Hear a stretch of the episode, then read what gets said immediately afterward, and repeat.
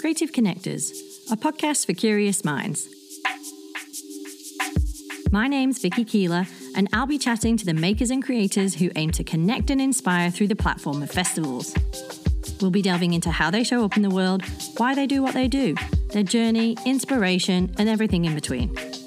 So sit back and enjoy the chat, because who knows where these conversations are going to go.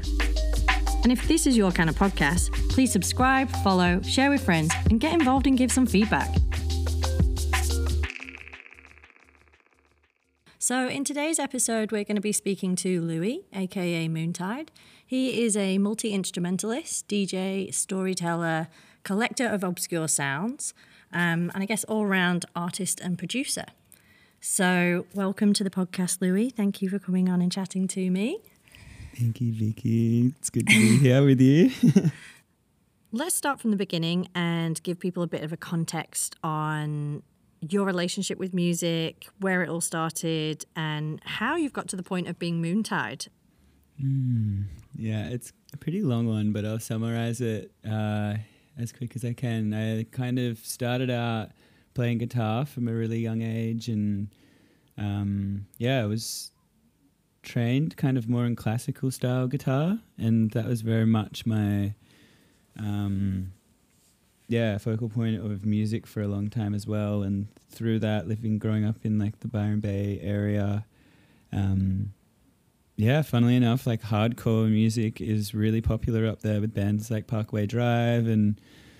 Um, yeah, I was very active and involved in that scene for a little while, like a few years, playing in bands and just going to a lot of shows and um, yeah, it's very far from where I am now, and I still really listen. Like I really like that music, and I'll listen to it um, for more nostalgia. But yeah. yeah, through that, I got into like more electro music and electronic music through my brother, and psytrance is very popular up there as well. So um, yeah, into that and then started producing music around then as well. Like more, I kind of got over playing in bands and like relying on others as well to kind of show up and started learning like how to record a band myself at home and um, yeah, through that discovered yeah, I turned to 18 and discovered nightclubs and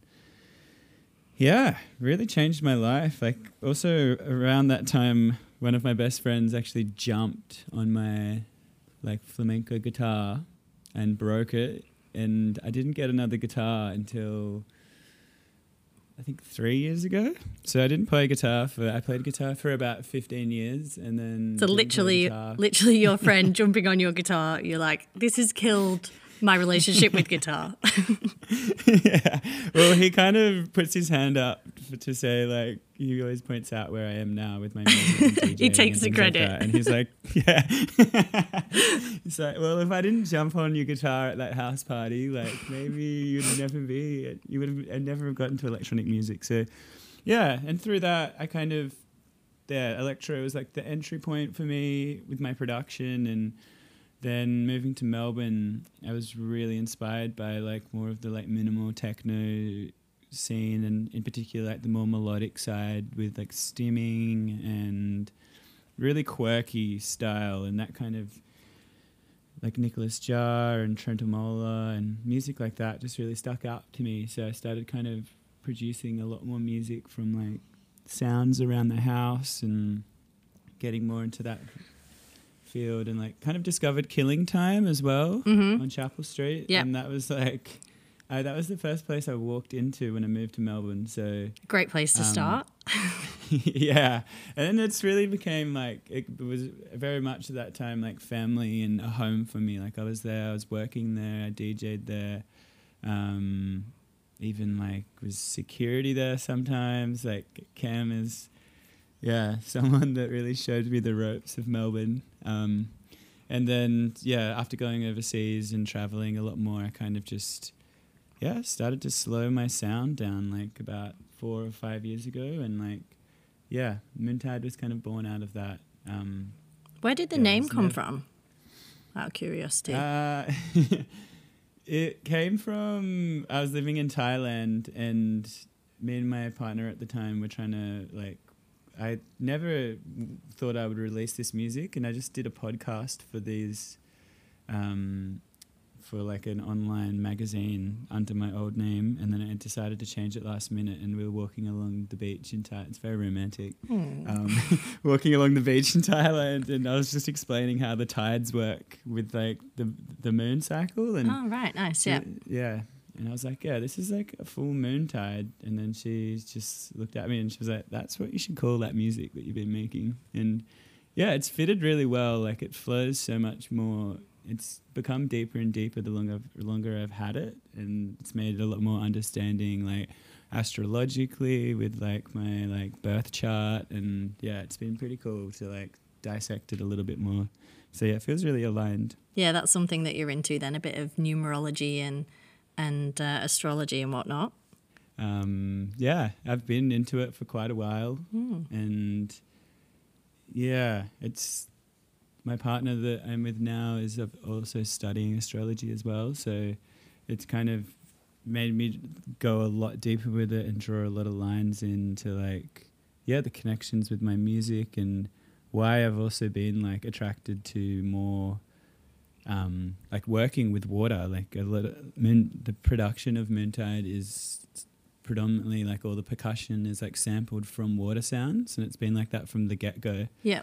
Um, and then yeah, seeing like um, Cancerian and seeing that's a planet uh, that's a sign that's ruled by water and um, moon at the planet of Cancer is the moon. So yeah, just it just kind of has evolved and it's made it feel really aligned with who I am, but also with the music too. Like I feel like I thought it could be a bit like a bit too woo woo initially. like I'm into spirituality and I love it so much. Like it's very it's very important to like the fundamentals of who I am, but it's not something I like to wear too much like on my sleeve. It's just something that I've tried to integrate into who I am and yeah, I was a bit worried that like it still happens a lot. Like I've been booked to play on the full moon, like so much, like like ecstatic dances, and people are like, "Oh, I've got this really cool idea. Um, we're gonna book Moontide on the full moon," and I'm like, "Oh." Like it still has that connotation with that kind of world, which I do like, but um, yeah, it's when I'm when it comes to getting booked at other events, sometimes people expect me to be like a certain way, and yeah, it's interesting. Well, it obviously organically manifested itself, like you said, in quite a romantic way on a beach in Thailand. But you've mentioned um, sampling water in your tracks and things like that. Where does that, I guess, obsession for obscure sounds come from? And um, is it predominantly water, or do you experiment quite a bit with all different types of sounds? It started off like I lived on a lake in Guatemala for over a year. I think it was a yeah, it was about a year I was there, and yeah, it was when I was. I I just have always wanted to make something that I didn't think anyone else could create, and by recording sounds wherever they may be. Um, yeah, I just thought that that was a really cool like to make a kick drum out of something that wasn't a drum machine and to do different things like that just felt really enticing to me. And then water in particular like it can be flowing frozen still and just by i love just the idea of water and um yeah so it started with that and i was just re- i recorded all the first tracks with sounds from the lake. So I was like flicking the water and just realized how nice it was to work with the elements. And since then, I've branched out a lot. Like I made a track.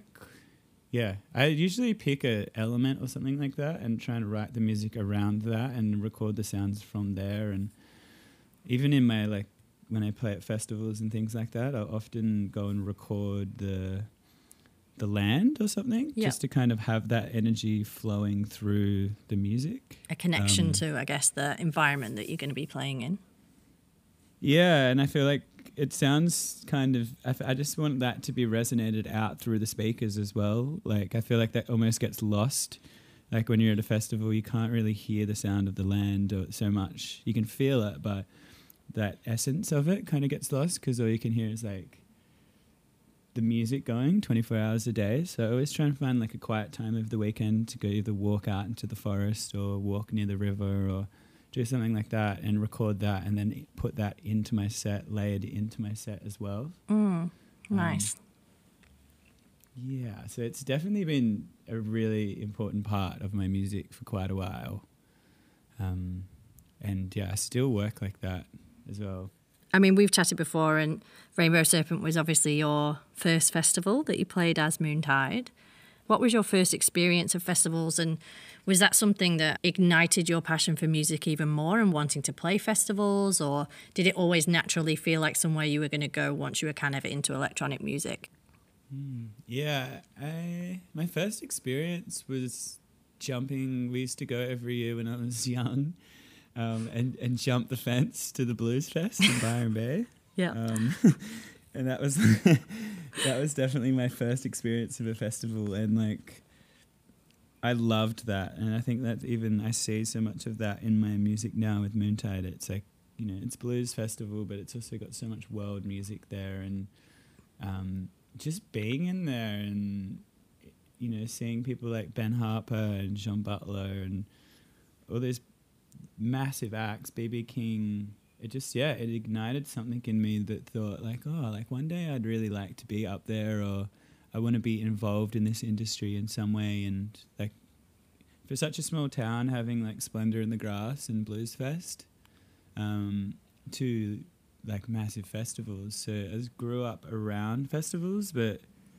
that really kind of put it into perspective for me, like what a big audience, like what music does to a large amount of people, and as well art, like just seeing so many creatives kind of come together to create this thing that so many people get enjoyment out of. Um, well, it's a, yeah, it's a platform of communication, isn't it? I guess a bit like music. You know, festivals are that platform, I guess, for artists, and then, um, you know, the artists through their music offer that platform to you know all the punters that are going to festivals and there to express etc so you know it's kind of this nice exchange i feel. Mm, totally. The way that the festival is curated it just holds that space for people to almost express themselves truly. And uh, i think that's what's almost addictive for a lot of people to go to a festival is like oh like that's a weekend i can really let go of like you know my job or like all these different things that are kind of conditioning us to be a certain way. And we can all go out and dance and celebrate. Mm. um, it's almost like you can relinquish labels that might be put on you in everyday life. Yeah i was just going to say like with like you see that with like you know the australian festival scene it's like it's very quirky and you've like it's a very colorful crowd. I feel like compared to a lot of other countries when you go there to the festivals. yeah, like, definitely. Yeah, it just feels so great to see so many people like expressing themselves however they want. You know. Yeah, I feel it's like almost because obviously I'm originally from the UK. I feel like it is almost kind of changing now a bit more in Europe from you know me seeing my friends kind of doing a lot of festivals and things like that in the UK. So I feel like that kind of colorful nature as much as for me when I first came to Australia, it was very new and it felt um, inherently Australian. I feel like it has started to like translate across the globe, um, and people are becoming a bit more colourful and expressive through their attire and in what they wear at festivals. Um, if you were going to a festival, whether it's you're playing or you're just going there, kind of as a punter yourself, where do you get drawn to? Where do you, is it always find, do we always find you on the dance floor? Or are you off exploring the art? And what do you enjoy most when you get to experience them? Um, probably I would say I love eating at festivals for sure. Especially, yeah, the food that's often curated is from all over the world, and I feel like you can go and like, yeah, really explore as well. Like, different cultures through their food. Um, but yeah, I really like to spend a lot of time in the workshop space and go into different workshops and learn new things, whether it be permaculture or all sorts of things. Like it's getting so amazing in Australia, like with the way that the workshop spaces are slowly starting to get like curated properly, and like Mhm. there's been a lot of like effort put into that space, which feels good. Um, I'd like to, yeah, try and find the area where like the First Nations people have their space set up, and just go and like learn about the land that you're on and the Yeah. culture and that's a pretty important thing for me. It's usually the first thing I do when I get there or try to go. Um, if I can't make the opening ceremony, yeah, go and like check in and land there properly. Um, I used to just live for the dance floor, but I don't spend as much time there anymore. I think Uh, anybody, yeah. as they spend more time at festivals, they're like, okay, maybe I don't have to spend all my time on the dance floor. There is so much to explore. So I think that, yeah, it kind of comes with age as, as you go to festivals, to be honest. yeah, well, it's just that classic way that your mind works. You know, the loudest thing yeah. in the room is generally going to be like where your attention goes the first few times you go to something and i think now like you know going into the art space and just spending time like walking around checking out the sculptures and um and yeah the chill floor i really like to spend like i feel like that's where i connect the most with other people at the festival is because it's got a good mix of like you can you know, slow down there and like sit down and still listen to music, but you might talk to the person next to you. And yeah, I kind of weirdly have been getting back into trance music as well, like to dance to. So usually Having a resurgence. yeah, yeah, yeah. I think it's the slower my music gets, the faster the music's getting that I listen to at a festival. It's really jarring for my um, body. And is that kind of, do you feel like that's just something that you're wanting to listen to more and experience at festivals? Or is it something that you're actually like playing at home and, and delving into and it is just that resurgence? And are we going to hear that sort of music from you in the future? Is, is it going to? I have thought about it. No, I no, I don't listen to it at home. I think it's just for me. I find, yeah, like I'm not so much a person that goes out to nightclubs and things like that. So Well, no one is at the um, minute. I try and just find. yeah, it's true.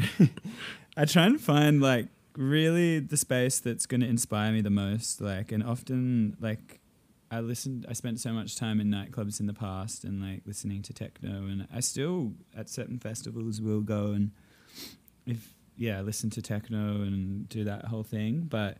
I usually will try and find like a band stage or like somewhere with like a bit more of an alternate kind of music selection if I'm going to go dance and Yep. yeah, go see something new because I feel like I spent the first like five, six years of going to festivals. I spent pretty much at the same stage, like or doing similar things. So now it's more about like trying to get the most out of the weekend and like I only just recently learnt that you could get like free massages at Rainbow Serpent and that was like I was like, what has this been going on the whole time that I've been coming here? I had no idea.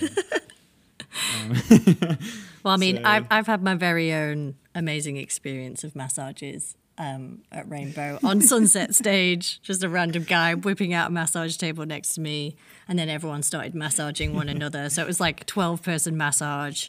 I think it's probably the most ultimate massage you could get at a festival. Not sure that he's there every year, so I can't guarantee that anybody else will be able to experience that. But um, yeah, it's like Burning Seed. Um, I did that uh, last year actually for the first time, which was a really amazing and different type of festival to do. I don't know if you've been there. Um, no, I've never been. yeah, it's just beautiful actually. All the different things that people bring as their kind of gift um, to share with people. You know, whether it's massages, there's a whole human car wash where everyone gets naked to shower. Um, there's like different stages. Like you, you dream it up and it will be there. So if you're into kind of, I guess, exploring and feeling inspired in all different shapes and forms, that's an amazing festival. I think that's you know created by in, the individuals that attend. That's a really beautiful one to um, try. I guess yeah, it's the the sister of Burning Man in America, but from those who I kind of know who've been to it, they've said it's kind of uniquely Australian. Um, so that's definitely worth one checking out. I have to say. Yeah, I'd love to. I feel like it's each time it's on, it's always just a little bit before I get home from overseas. But I'm gonna definitely try and go. Hopefully, they. I wonder if they'll do it this year. Probably not here. No, I think it'll probably mainly be next year. I think they've actually gone out and said that um, it's not on for this year, but fingers crossed 2021 will will bring us more festivals and events and just even being able to go out more i guess um, i mean like the last time i actually saw you was at nightcat which was the back end of last year with stavros when did you actually get to play live or dj last did you get to do much before iso kicked in no like this whole summer has been this summer i just booked predominantly festivals and things like that. Like, and just decided to play less, but just do the festivals. And then all the fires happened. So, um, over the summertime. So the last time I played properly live, I played on New Year's Eve, and then I played. Yeah, I think I played a couple of times in January. But yeah, it's been a my actual last proper live show. I think when I played with like all of my gear was Stavros, I think. Yeah, okay. Because then Subsonic was like I think the week after. Then it got cancelled, and then everything just started to get cancelled after that. Um, it's been a while. I did like an online festival, which was fun. Um, yeah, it's been a, a long time. That was a good show though. Yeah, that was so much fun, I have to say. Like, it was really nice. It was kind of just after Strawberry, and I needed another fix. I was like, oh, perfect. I can go to Nightcat. But it was just such a great energy. There was a really good crowd. It was, I think it was like a Thursday, but it felt like a full swinging Saturday. Everyone was like really vibing it, having a great time. Um, but yeah, it was it was a really good show. Mm. So how's it been in ISO? Has it been challenging, or has it just allowed you more space to work on music and whatnot? You have obviously released Our Youth, which is your latest album, and you recorded and released that during ISO. Is that right? Yeah, it. it I felt like I've talked to a lot of people that have had like similar thoughts, and like when we actually got put into lockdown, like there were so many options initially. Like I'm grateful to be living like in a country as privileged as Australia where we're kind of yeah, able to still like it, it seems pretty safe and obviously like it's to be taken seriously, but it's like if, there hasn't been so many cases here. The government like looks after everyone pretty well. Um, so initially, like I had all these projects that I lined up and like I was like, I'm gonna do this, gonna do that. I'm gonna learn like Spanish and do all these different things. And like I just didn't do anything for a while. And then yeah, I kind of just challenged myself to make like an album in a few weeks. So I just yeah, recorded it all and mixed it all and got the artwork and everything together and I'd been kind of putting together recordings that were kind of written around like the protests that happened with uh, the climate rally at the start of the year, and I'd like recorded different chants and written like kind of a couple of more like protesty style tracks, and um, just wanted to like reflect like what it would be like for the youth to be growing up in today, like in a world that's just kind of like madness. It feels like, and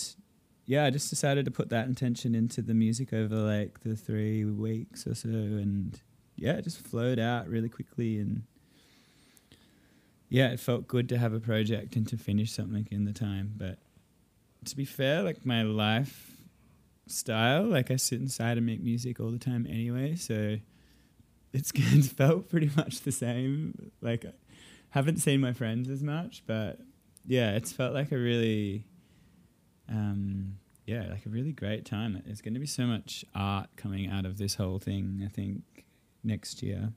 I mean, that's what's helped me give birth to this podcast. Um, I'm blessed that I had the luxury of, you know, being in full time work, working from home. Um, but ISO really gave me the opportunity to have headspace and being like, okay, how else can I show up in the world? And I've always loved storytelling. So I was like, right, now's the time. Let's get the podcast rolling. Um, but it's just giving people lots of time to reflect and create space for new projects or you know new ideas to rise up and I think it's really important um, for us to think about, you know, how we can support communities, what messages we want to share, and, and how they can come to life, really. I really felt that with the album too. It was like when it got released, it was kind of that I forgot that people actually supported like music and paid for it. And it doesn't, like, I felt a really big shift. Like, it was the first time, like, I just saw people actively buying and wanting to support the arts, you know, because I feel like they've been so important in yeah, when everyone's been in isolation, like it's kind of like comes back to like, oh, now we're starting to see like where art serves us and like um yeah, we see it in so much of the way that even the protesting is happening and like all these different things, like it all comes back down a lot of it is based around art and um, how good it is to like get the message out through that space. So it's yeah, it's felt really, yeah, I've noticed that with this album release for sure. Like how much people just want to support those kind of things in a time like this. Yeah, because you've gone about this a bit differently, haven't you, in terms of the release? It's been a bit more of a DIY approach compared to previous releases, whether that's been with promoters or record labels, etc. Has it been has it been a learning curve? Has it been enjoyable? Um, obviously, you've seen that shift in support and people wanting to purchase music and be forthcoming. Um, but did it change the process at all? Mm, I really enjoyed the. If anything, I think it was easier in the sense that it's actually pretty easy to like kind of all the back end kind of things. It's pretty easy to get it organized once you know, like, it, you know, there's websites that distribute everything for you and um, like websites like Bandcamp are amazing, and to write the music was pretty. It just flowed out, and I already understand like obviously how to mix down everything and all of that. Um, and then yeah, it was it was really empowering actually to just realize that you can do that by yourself and often like record labels are great for promotion and they definitely serve like a really important part of the industry um, in terms of like connecting you with different ways and teaching you as well. But I still feel at the end of the day, like things often take a long time and the potency of the music, like energetically, like if you could, like often it might be a year until things are released or like six months or, and yeah, I feel like it's a lot more potent to write and release art around the time that you made it. Like it just energetically feels right, and also just to see like I don't worry too much about the monetary value of things, but when there's no record label in the middle too, like you're directly hearing you know everyone's kind of all the information is coming to you. So that's like people are sending you messages and they're by the money that they spend on the album is going directly to you and you can see that. Whereas it's pretty rare that record like in order to get paid from a record label often you're the one following them up. And just me seeing how empowering it was to see the money coming in and to see all the support and um, yeah it actually felt a lot easier than and also like you don't really have anyone to answer to so well, that's always great. yeah, there's a song with just piano on it, and just for the record levels that I've been on in the past, like they would never release that. Like it's just me playing the piano, and that just felt really great to be like, oh, this feels really authentic, and all my vulnerability is going on here, but also that feels really good too, like just to be able to share in that way. And at the end of the day, that's what I feel like art is too. So um, not to have that middleman there felt really amazing. Mm, nice. You've mentioned art quite a bit, and um, you know whether that's exploring builds at festivals or the protests, which are a new form of expression at the moment. But how does art have an impact on your music?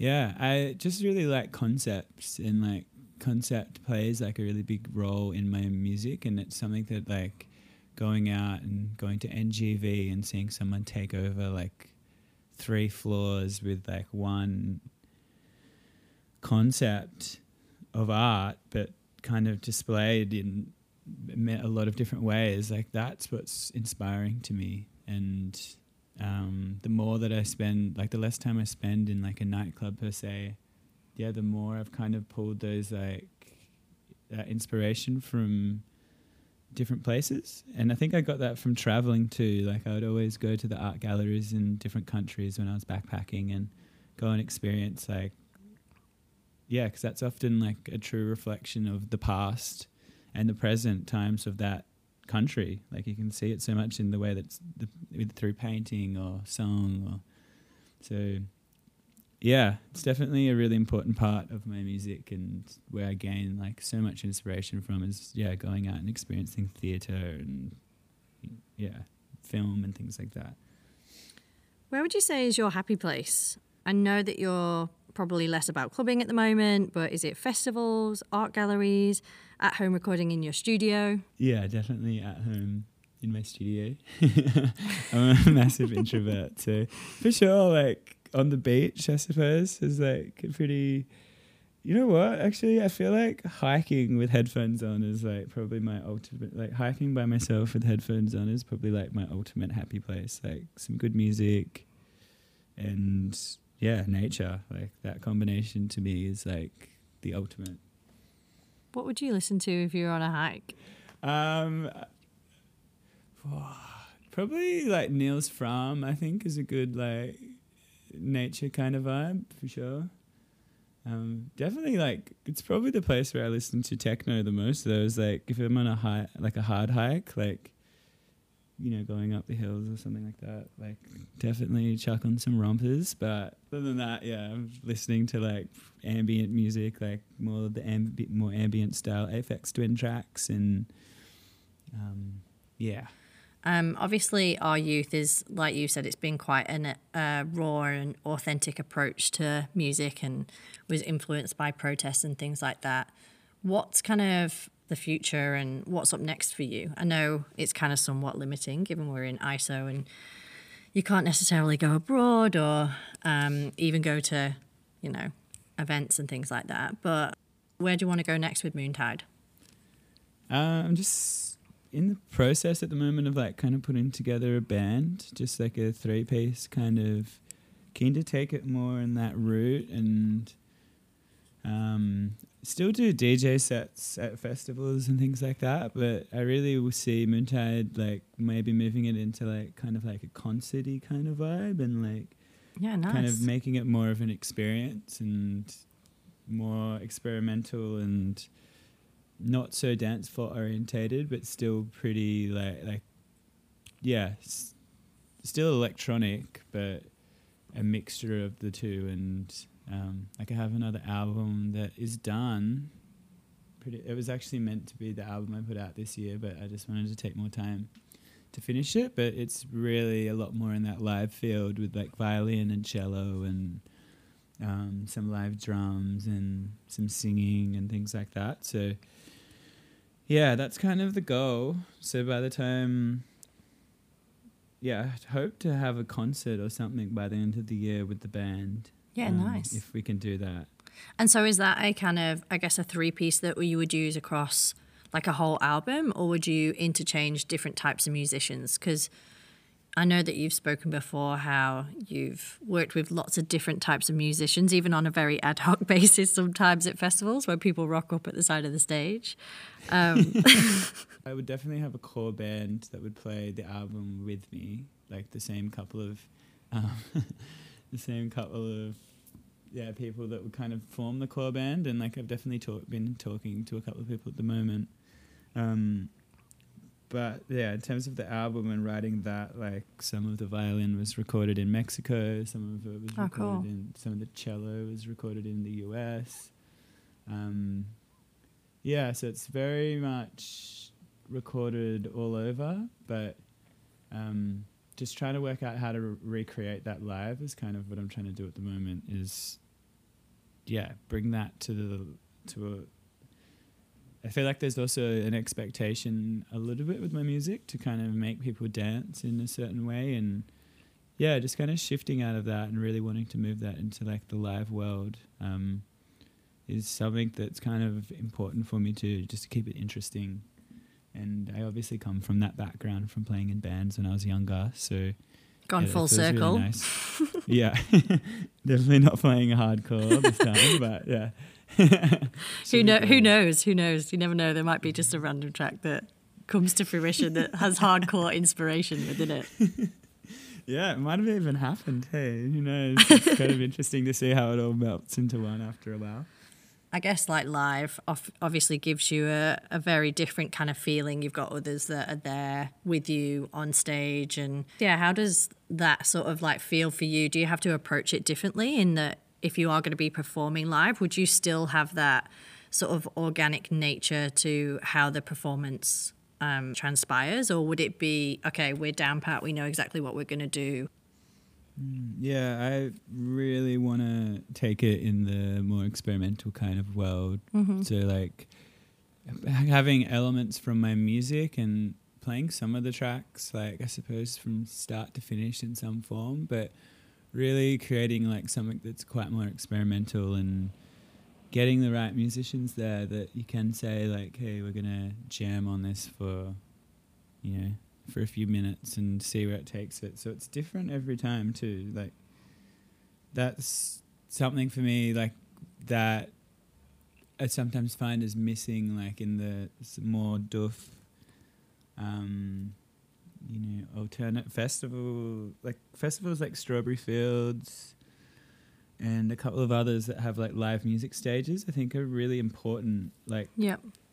I feel like I love DJing still, and it's still it's like very close to my heart. But that idea of like being able to, it's never the same twice. You know, it's always different in some form. And like I've seen Nils Frahm like quite a few times now, and I just think like he's such a genius. And every time he plays, it's like a little. He played kind of similar songs, but I've never heard them done the same time twice. You know, it's always Yeah. quite different, and that's been a big source of inspiration. Was like I don't want to get up there, and when I play at the moment live, I do do that a lot. Like it's pretty experimental anyway, but it's pretty anxiety inducing, inducing playing like different samplers and remembering how to play everything and trying to keep it different and not get in that safe space. So I feel like by bringing on a couple of other people, it's like adding two other people that could bring their own flair to, as opposed to all coming through one person all the time. I feel like it could be really exciting to just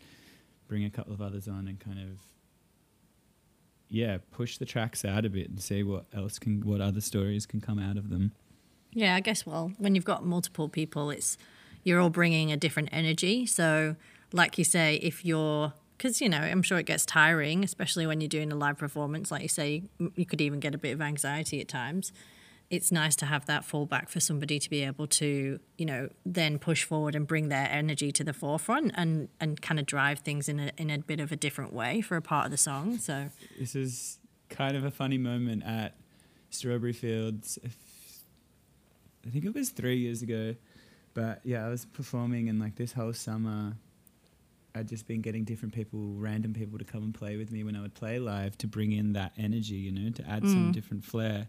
And I didn't have any time to organize anyone at Strawberry, and then randomly this guy just came in with his saxophone and just started jamming up the back of the crowd and I was like listening to him for like five minutes, and some people were actually upset at him while I was playing, and then I kind of could hear him, and I was like, he actually knows what he's doing. Like he definitely hasn't slept, but he knows exactly what he's doing. So I pulled my microphone off my mic stand that I had that I sing into, and I just dangled it like.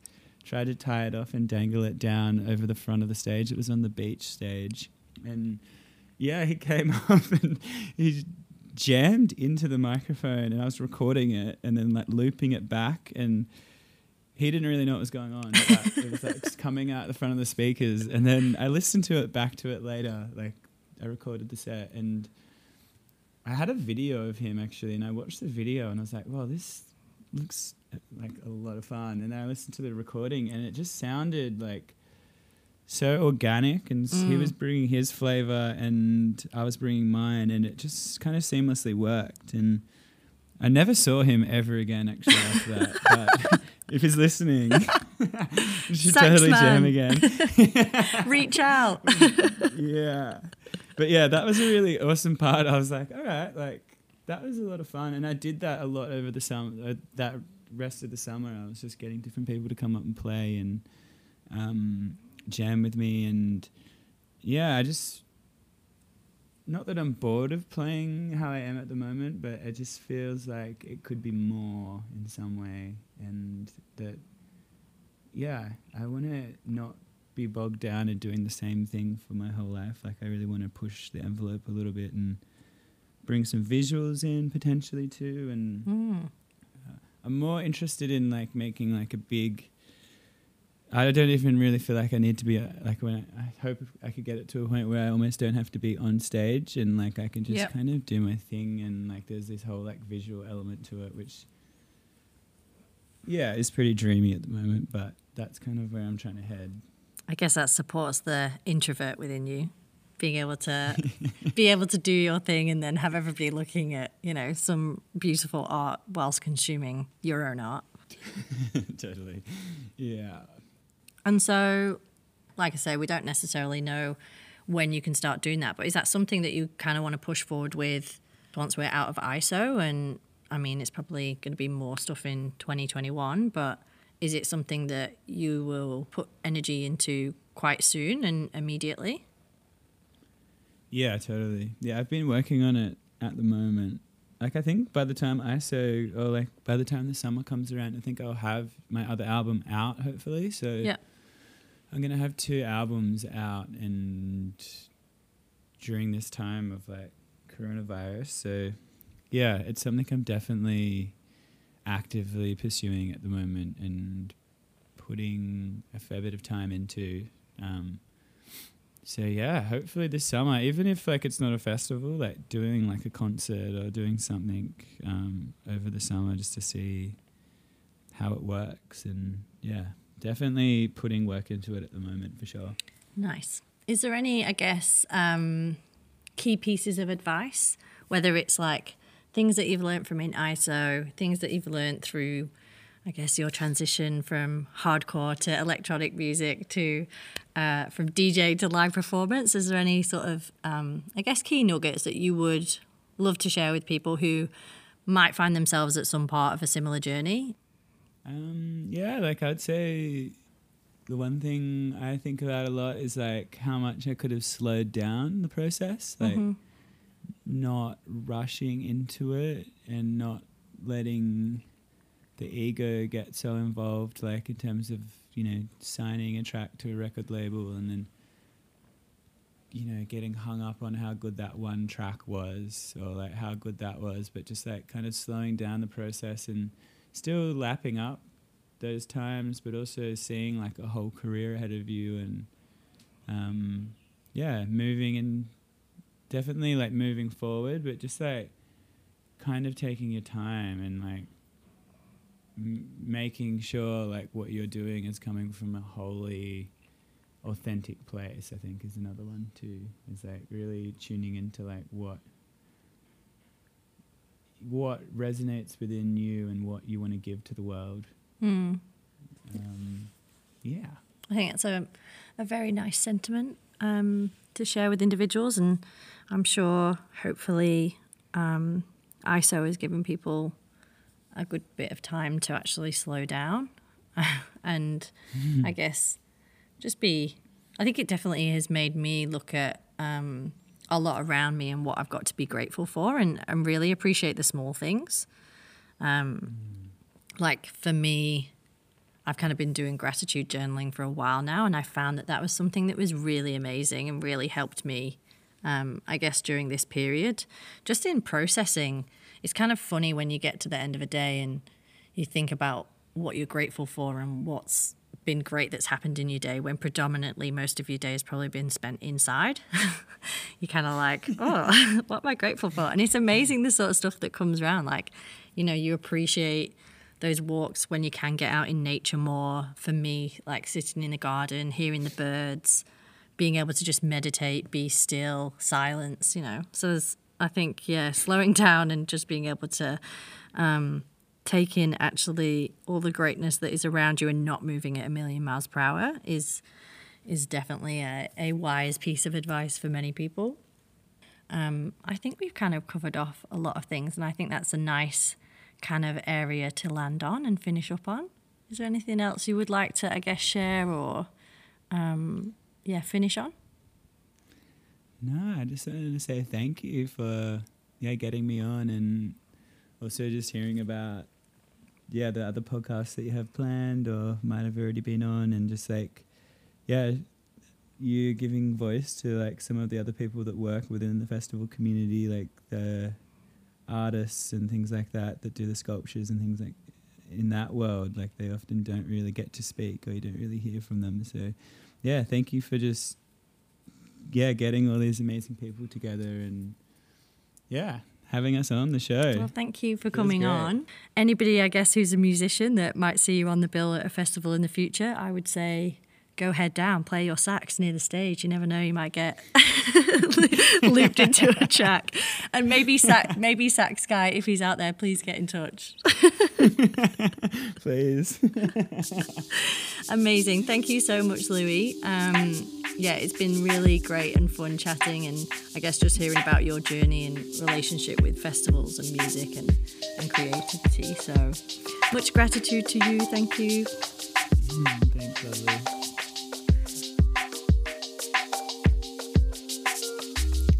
For tuning into Creative Connectors. Hopefully, you enjoyed the chat. If so, please subscribe, share with friends, support the community, and tune into the next one.